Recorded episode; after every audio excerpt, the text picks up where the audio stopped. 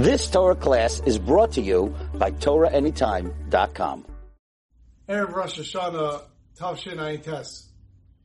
Many years ago, in the city of Posen, the Rosh Hakol, the head of the community, the president of the community, unfortunately got entangled with the Haskalah movement. And he went away frum religious observance, and he wasn't a from Jew anymore. But he was still the head of the community. The Rav of the city of Posen was the great Rebbe Akiva Eger. And this fellow, not only was he the president of the community, he was also the Baal Tokea. He was the one who blew shofar in Rosh Hashanah. Obviously, when the Rav found out, when Rebbe Akiva Eger found out that the fellow wasn't from anymore, he took away the job of blowing shofar frum him. He still allowed him to come to shul, but he said, "There's no way you can blow shofar." And the person was very insulted. He's the head of the community, after all, the president of the Kehillah. So he went to his friend, the governor, and he complained to the governor. He says, Governor, I don't understand.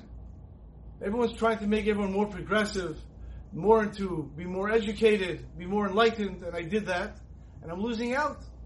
And the governor says, What do you mean? He says, Well, the rabbi, Rabbi Akiva Eger, he's against education. He's against enlightenment. So what do you mean? What did he do? He says, Well, I had the job of blowing shofar Rosh Hashanah. And he took it away from me because I became enlightened.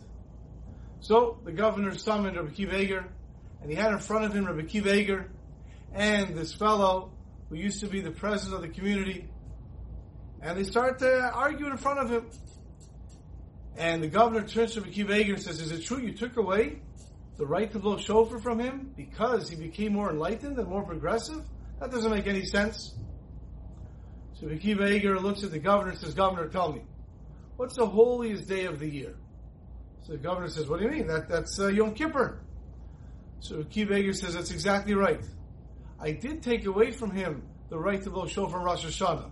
But that's only because now he's even greater. Now he's more enlightened. So I gave him the right and the privilege of blowing shofar on Yom Kippur, on Motzei Yom Kippur. And the guy looks at Eger and he thinks to himself, What? Blowing shofar Rosh Hashanah is a doraisa.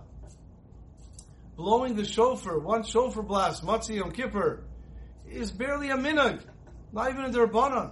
And that's what you're doing.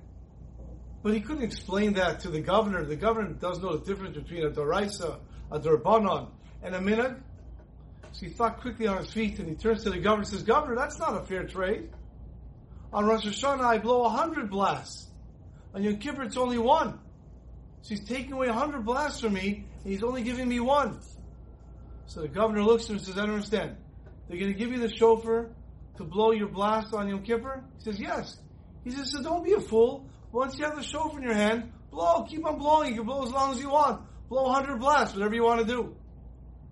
And that's how Eger got away with it. Says Rosh Hashanah the same thing applies to us. Rosh Hashanah is coming. Rosh Hashanah comes where Mamlech Hashem is our king.